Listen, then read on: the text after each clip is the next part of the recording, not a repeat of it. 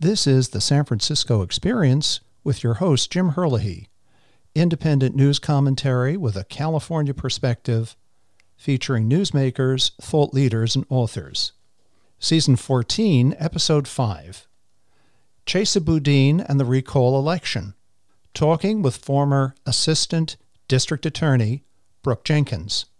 Our guest today is Brooke Jenkins, former Assistant District Attorney in San Francisco from 2014 to 2021. She resigned from the District Attorney's Office in October 2021. A graduate of UC Berkeley and the University of Chicago Law School, Brooke spoke to us back in January about the recall of San Francisco District Attorney Chesa Boudin. Since leaving the DA's office, Brooke has been working with the Safer Without Boudin campaign. She joins us today to give us an update on the campaign. The recall election, of course, is June 7th, a mere six weeks away. Welcome to the show, Brooke. Uh, thank you so much for having me back, Jim. My pleasure. Now, Brooke, since you were last here, a lot has transpired in the campaign to recall the district attorney. Give us your sense of the issues and how the campaign has unfolded since January. Yes, and there has been quite a bit of momentum that we have gained since I last spoke to you in January. Most notably were the election poll results that were released last month in March, where 800 San Francisco registered voters were polled about whether or not they support at this time the recall of the district attorney. And 68% of those polled said that they would at that time vote yes mm. on his recall, which was an astounding percentage that that honestly we didn't even necessarily expect. It was quite astonishing to see that the level of support for the recall at this point. Mm-hmm. You know, it's interesting on the on the point of politics. It seems as though there's a bit of a an anti incumbent wave here in San Francisco. Back in February, of course, we had the school board recall, which is unrelated to the district attorney, but nonetheless, it underscores that voters in San Francisco are very dissatisfied with some of their leaders. And then, most recently, just two days ago here in San Francisco, we had an off year election for, for the assembly, and David Campos was running against Supervisor Matt Haney. David Campos, of course, former supervisor was the chief of staff for Chesa Boudin, and he went down to defeat 67% to 36% or 33%, whatever it was. So, you know, again, that 67, 68% seems to be there seems to be some magic there.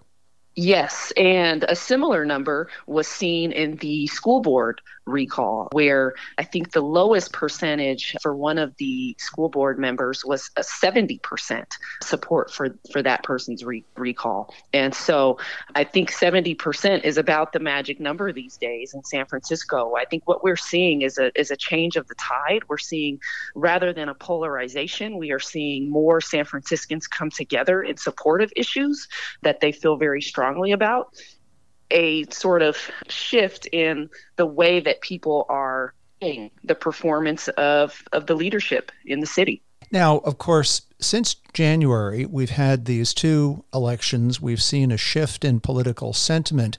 Let's move on to the some of the cases. There have been a couple of controversial cases that have come to pass since you and I last spoke in January. Could you tell us about the the police brutality case, the Terrance Stangel case, and then that other case that we were discussing earlier that, that has now been dismissed twice.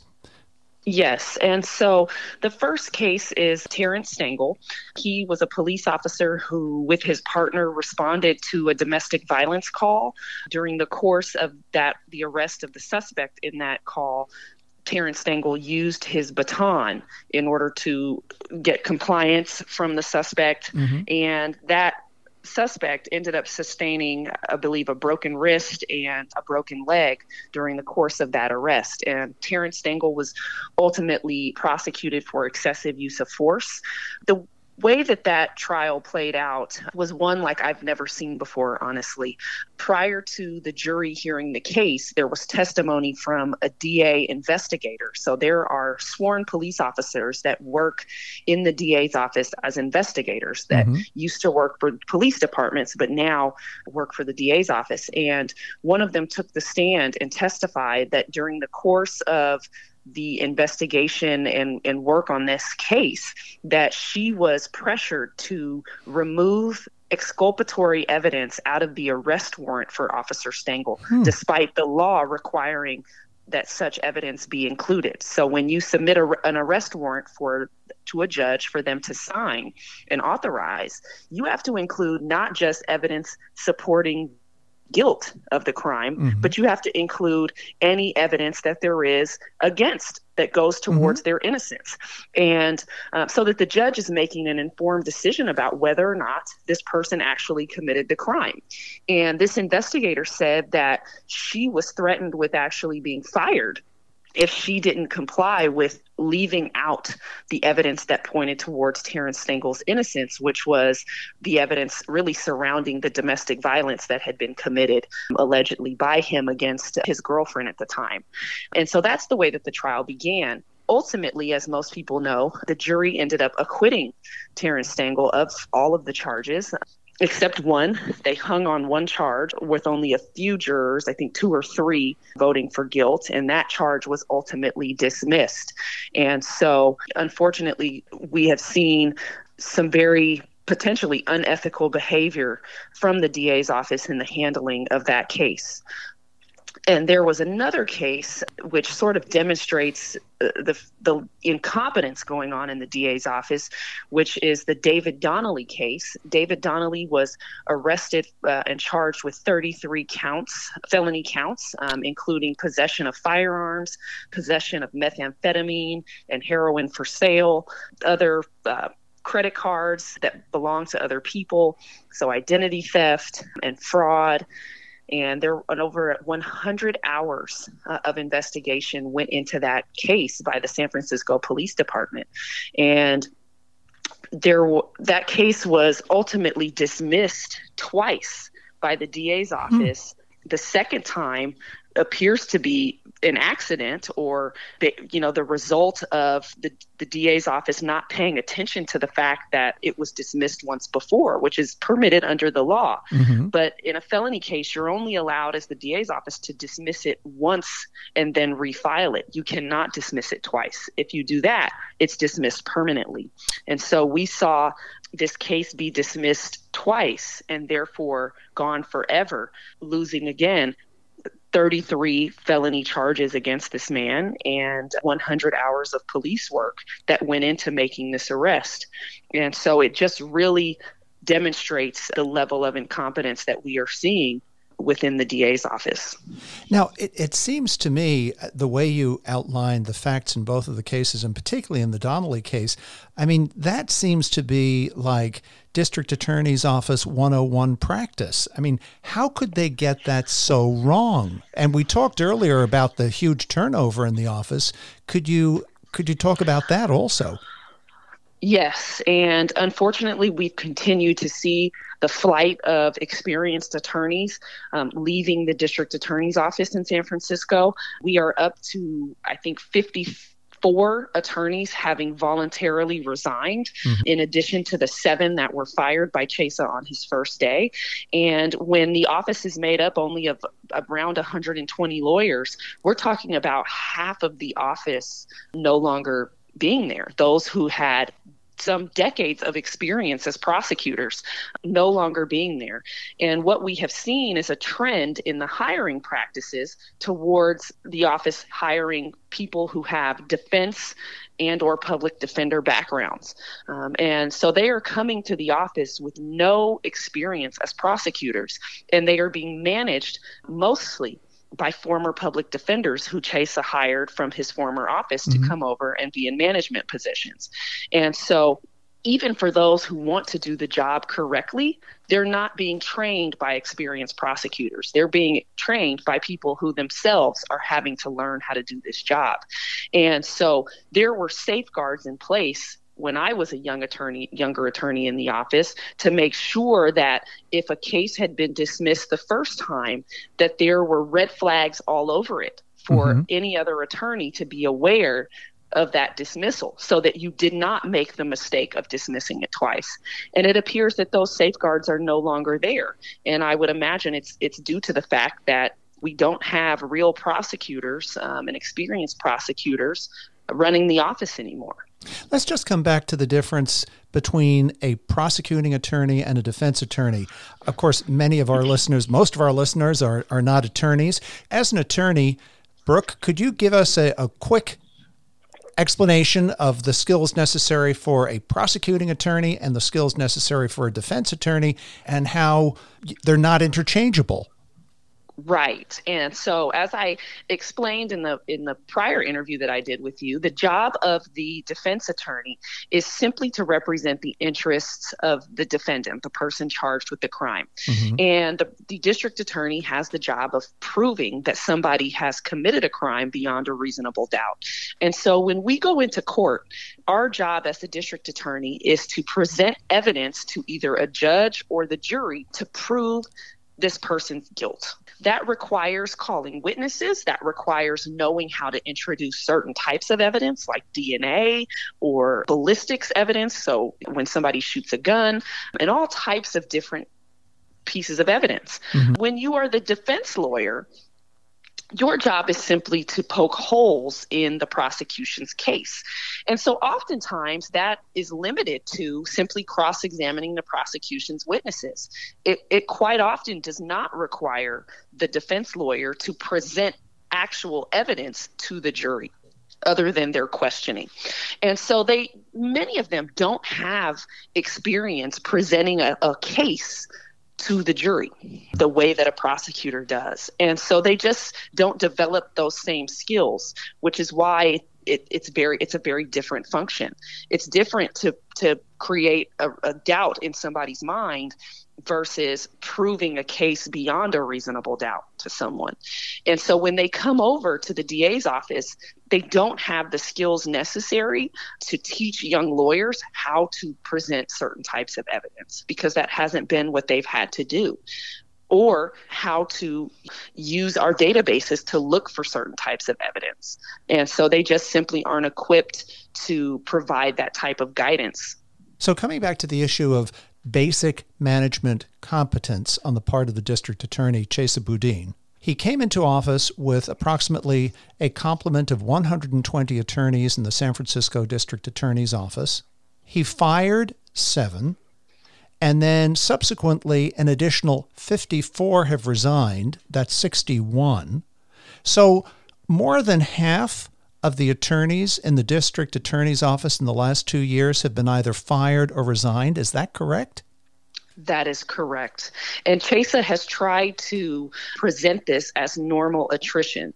He just did an interview recently where he said that, in his view, the loss of these attorneys was normal and happens in, in any type of office every year, and that he saw it as a good thing because perhaps these attorneys weren't on board with his vision for reform. And what we have seen is that it has created a demise in the level of competence within the office um, overwhelmingly. Like I said, many of those who have left had more than 10 years of prosecution experience. Mm-hmm. Um, and so you are losing some of your best and most experienced lawyers and replacing them with people who have no experience doing this job mm-hmm. um, and just aren't equipped to handle serious felony cases. Of course, it's incumbent on any district attorney to work closely with the police department. However, the San Francisco Police Department and the San Francisco District Attorney Chesa Boudin have locked horns.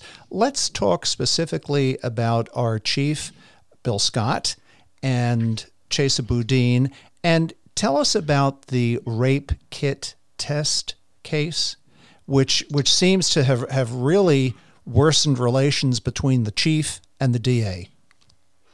Yes, and so one thing I want to be clear about is that uh, uh, over time, there there's always been a, a, some degree of tension, of course, that occurs between you know a, a, district attorney and, and the police department. That is normal, but what we are seeing now is a complete breakdown in the relationship between these two agencies that need to work together to promote public safety. Police make the arrests, the district attorney is who prosecutes these crimes. And if the two agencies aren't working hand in hand, that leaves the public out to dry, right? Because these case these offenders are not being held accountable. What we have seen is that from the time that Chesa took office, he has been very antagonistic of the police department. He mm-hmm. has deflected blame on the police department when he's been criticized, rather pointing the finger at them, saying they are the problem. And more recently, we have seen some very public attacks rather than discuss issues that he has with the way that they are doing their job behind closed doors mm-hmm. in order to facilitate that relationship between the agencies and maintain that relationship, he has decided that he feels it's better to receive media attention and to promote these issues publicly. And so one of the issues that arose recently was the DA's office alleged that a particular criminal offender was identified for the crime that they committed through DNA that was stored in the crime lab from a rape kit analysis when that victim was the victim of, or when that offender was the victim of a rape mm-hmm. previously. Mm-hmm. And so, of course, right, anyone would be concerned about a, a, rape victim's DNA being stored and later used to identify that person as the suspect in a crime. Mm-hmm. And rather than go to the chief and the police department behind closed doors and discuss his concerns to find out one whether his belief that this happened was true mm-hmm. or two if it was true to discuss you know the ending of that practice mm-hmm. chesa chose to take the issue first to the media so that he mm. could have a press release and and have headlines about it and so that of course furthered the breakdown in the relationship between the agencies because what we know about chief scott is he has worked hard to do the right thing. Mm-hmm. He has mm-hmm. he has been a leader in in police reform. He is one of the most reform minded police chiefs in this country right mm-hmm. now and has done great work to improve the practices of our police department. And even in response to these allegations about this this DNA, he immediately said that he would investigate what had transpired and mm-hmm. if it were true that he would end that practice. And so that just uh, illustrates why you know it's it's a, a grave concern that Chesa wouldn't have just gone to him privately to discuss this but rather took it public in a manner that was appeared to be designed to just give Chesa media attention. Now, let's come back to the quality of life crimes that that we, you and I, as residents of San Francisco, our families, our neighbors, our friends, uh, are are experiencing every day. When we chatted back in January, we were talking about quality of life crimes on the streets, um, assaults, shoplifting, that sort of thing. We've seen, however, a slippery slope seems to be gathering pace here, where there seems to be an increased amount of break-ins, home break-ins, and that sort of thing. Is is does that have, in, in your opinion, as a professional in the district attorney's office for seven years, the fact that we're the fact that the district attorney hasn't been prosecuting these lesser crimes, has that emboldened the criminal to begin to attack residents in their homes? Absolutely, Jim. When when somebody learns that there is no consequence for their behavior. And oftentimes you see people start off with a small risk, right? Auto burglary or theft from a store, and there is no consequence for their actions. They naturally begin to up the ante, right? And take larger risks bit by bit. And I believe that that has been what we have seen on the street. We've gone from a universe where most of us were simply concerned about leaving in something in our cars right. because that would result in our windows being broken to now hearing resident after resident tell me that their house has been broken into or that somebody's tried to break into their home garage. And so now people are feeling unsafe in their homes. I think what's also contributed to that is we went through a period with less tourism Mm-hmm. And so there were just less cars on the street. And so these criminals upped the ante and resorted to breaking into people's homes as well. And so the two working together have driven the number of residential burglaries up dramatically. But I can give you a case example of how these cases are being handled, which of course then increases the likelihood that people continue to commit residential burglaries. There was a defendant who was arrested for a residential burglary in December of 2017. He pled guilty to that to that burglary and was sent to drug court when Chesa took office, uh, the defendant was in that program, but and without, you know, on release. He picked up not one, not two, not three, but four more residential burglaries hmm. after Chesa took office and was released after each one of them, sometimes on the same day that he appeared he made his first court appearance. And after committing all of those additional residential burglaries, he was given the same deal that he had before. There was no additional consequence from the DA's office. It's mind boggling. Uh, it's mind boggling that after uh, this, well, why wouldn't a career criminal up the ante if he knows that there are no consequences for the, the basically he's gotten four free passes, uh, the way you've explained it? Right. And what we know is that people on the street talk. Yes. When these when these offenders are in the jails, they talk and they tell each other, "Look, you know, I got every time I've gotten released mm-hmm. right away." Mm-hmm. Back out onto the street. They're giving me the same deal. And so they begin to, to share these stories and they understand that in San Francisco, there is no consequence, there is no accountability. And mm-hmm. so there's no deterrence for them against doing the same thing that they've been doing or doing something worse. Mm-hmm earlier off air we were chatting and you mentioned that that the district attorney has been admonished a couple of times from the bench from judges who've who've actually criticized the activities of the district attorney's office. Can you share that with us, Brooke? Yes, we've had multiple judges at this point on the record in court admonish the district attorney's office publicly. One in which there was a situation where evidence had not been turned over to the defense, and the judge did not believe it was for any unethical reason, but rather because the management in the DA's office is is leading to the level of turnover, um, is leading to incompetent you know within the, the office. Mm-hmm. and they are seeing cases be handed to different attorneys every single week sometimes. They're having to be passed off to different lawyers. Things are falling through the cracks over and over again. And it is literally impacting the the, the flow of these cases in court and so we had a judge uh, be very clear that he was disappointed and, and disapproving of the way that Chesa is managing the office and in what he is seeing in his courtroom day in and day out with with cases being mismanaged. We had another judge who was in the middle of a jury trial when the assistant DA who was who was handling that case walked into court and told the judge he wanted to dismiss the case midway through the trial. And the judge said, "Well, what is the issue with with you wanting to dismiss this case?" And mm-hmm. he said, "Well, judge, I, you know, I hadn't turned. I just realized I didn't turn over this piece of evidence. The court has now excluded the evidence. I think, you know, I've talked to my supervisor, and we think we sh- I should just dismiss the case." And the judge, who actually was a former prosecutor, said, "What is going on here?" we this is a, a, retail theft case. We've got a, a, city that is struggling with this type of problem. This is not a piece of evidence that you need in order to proceed on this case. Mm-hmm. This case is can be proven without it.